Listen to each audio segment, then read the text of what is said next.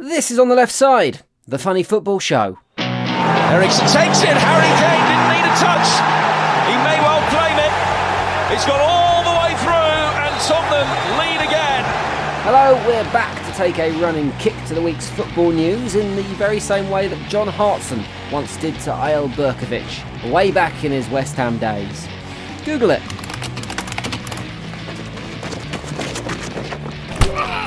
Brace yourselves, we're starting the run up. So, there was me thinking that with a 13 point lead over their nearest rivals, Manchester City had kinda sewn up the Premier League business for this season already. But how wrong I was. It turns out that the trophy that really matters this year is the Golden Boot. Because why else would Harry Kane be making such a fuss about it? Fair enough. When you've played for Spurs for most of your career, the remotest possibility of picking up even the most insignificant piece of silverware must seem like a pipe dream. But at the same time, you're acting like a bit of a cockmate. Kane made his Lazarus like return from injury in the team's 2 1 win over Stoke City last weekend, and with Kane's goal scoring form and Stoke's inability to do anything that even remotely resembles defending, you would have backed him to get an absolute hatful. But instead, he came away with just the one solitary goal. Or so he thought. After the game, the FA's dubious goals panel decided that the ball had not taken the slightest flick off Kane's shoulder on its way into the net, and instead awarded the goal to the free kick taker Christian Eriksen. End of, right? It's the result that's important, and a result that pretty much guaranteed Spurs Champions League football next season. A team win is a team win, and Spurs are a team, they win together and they lose together. No individuals, etc., etc., etc. Normally, that's how the narrative goes. But in this case, big fat nope. In the kind of behaviour that would make me certain that he was the type of kid at school that reminded the teacher that she was going to give a surprise spelling test, Kane was ready to dial the whinge factor up to 11 as he tried to get the goal back. He even tweeted Gary Lineker and Alan Shearer for support in the footballing equivalent of going crying to your brother in the year above when the kids in your class are all picking on you. And then he posted this on social media. Hi guys, great win. Uh, I'll be very delighted with the goal, I swear. It was my goal. I've got to take my word for it. Yeah, I guess we do have to take your word for uh, No, hang on, we don't have to take your word for it. Here's an idea. Instead of taking your word for it, we could look at the dozen or so HD cameras filming the game, or even the ultra slow motion replays that were available that clearly show the ball did not touch you. If Kane were to win this season's Golden Boot, and he's four goals behind Mohamed Salah as it stands, it would make him the first player since Thierry Henry to win it three seasons in a row, and would, no doubt, add a few quid to his value when Real Madrid comes sniffing around in the summer. Clearly, a fact that is not wasted on Spurs, who have now launched an official appeal to take the goal away from Eriksen and give it to Kane. Mentalness. Just remember, this isn't a red card or a penalty or even a decision that remotely affected the outcome of the game. It's a question of who gets awarded a goal.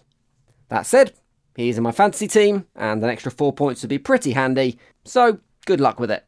Although I do think Spurs should be slightly careful not to encourage this type of thing, as at Dan23 underscore 92 pointed out on Twitter, it could just encourage Kane to claim more things that aren't really his. Harry Kane arrived at Spurs training today in a green jacket, claiming he'd won the Masters. I suppose he could always have a go at claiming Eriksen's other goal in that game, both Pogba's goals against City at the weekend and Geoff Hurst's World Cup hat trick. That should at least put him back in contention for the Golden Boot. I'm sure if there was an official award for biggest knob in football right now, Kane would be gunning for it, but he'd have some pretty tough competition. And up there with the best of them, or should that be worst of them, would be Sam Allardyce, who has somehow managed to be mostly disliked by the Everton faithful, despite, seemingly, steering them well clear of relegation. This is in no small part not only down to Big Sam's style of anti football that we've all come to know and hate, but also to his expert performances of peak Allardyce this season. The former England manager has a bit of a habit of bigging himself up when it matters, and often when it doesn't. We all remember him saying that he'd have a top four gig if his name was Sam Allardyce, and we've heard him bang on for years about how British managers, i.e., him, don't get a fair crack of the whip in football because they're British. Well, Sam has even managed to find some reasoning as to why his uninspiring tenure at Everton is also being underrated. For a start, there was this claim that he made before the Liverpool match. I personally don't think I could have done much more than I've done in an extremely difficult position when I arrived. For instance, West Brom were above us when I got here. So look where we are now and look where West Brom is. It's a fair point, or at least it would be if it were true. One, I'm not sure using any club that's appointed Alan Pardew in the last 12 months as manager is a very effective yardstick for success. And two, no, they weren't. West Brom were four places below Everton when Sam Allardyce took over. And Sam, if you really want to start claiming things that aren't true, I know a goal going that you could throw your hat in the ring for. Yeah, Jim, I, I know you're already pissed off with him, but um, the FA's just given him the goal. Oh, for fuck's sake. Yeah, look, don't, don't just just carry on, just pretend nothing happened. But Allardyce was about to produce an even more Allardycery quote with this little gem after the draw in the Merseyside derby. If my two league games against Liverpool this season had been a Champions League tie, we'd have gone through. That's something my critics won't tell you. But, but, the, what? What? It's an astonishing quote. To work out the logic behind it, you'd probably need to reboot Stephen Hawking. But I'll be honest with you, I'm not sure it's 100% genuine. Despite that being wildly reported and attributed to Allardyce, I can't find any actual audio of it being said. But the fact that it is so bang on, and you can just imagine those words coming out of big I'm better than Guardiola Sam's lips, just makes it incredibly believable.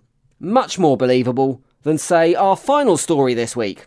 If you've ever watched Arsenal Fan TV, you'd expect most Arsenal fans to be explicit laden fam touting anger bags over the last two seasons, so it's good to see that some Gunners still have a genuine love for their team and the people involved.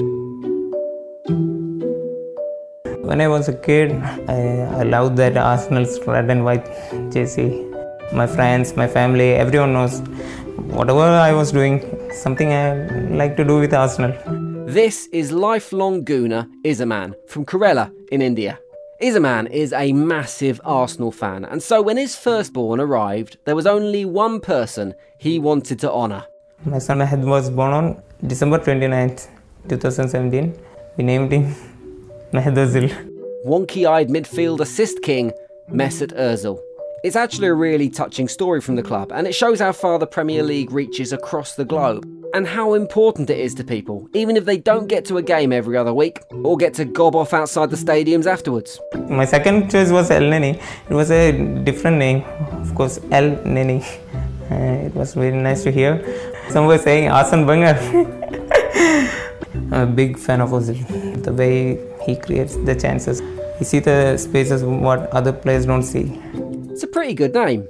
And when you consider that the child could have been called Arsene Wenger, or to give him his full Arsenal fan TV name, That fucking Arsene Wenger! he had a pretty lucky escape. Although, with his little wrinkled face, poor eyesight, and the limited faculties of a newborn, Arsene Wenger might actually have been a more suitable name. Thank you for listening. We will be back on Monday. You can show your appreciation if you enjoyed the show by casting your vote for us in the Football Blogging Awards as Best Podcast.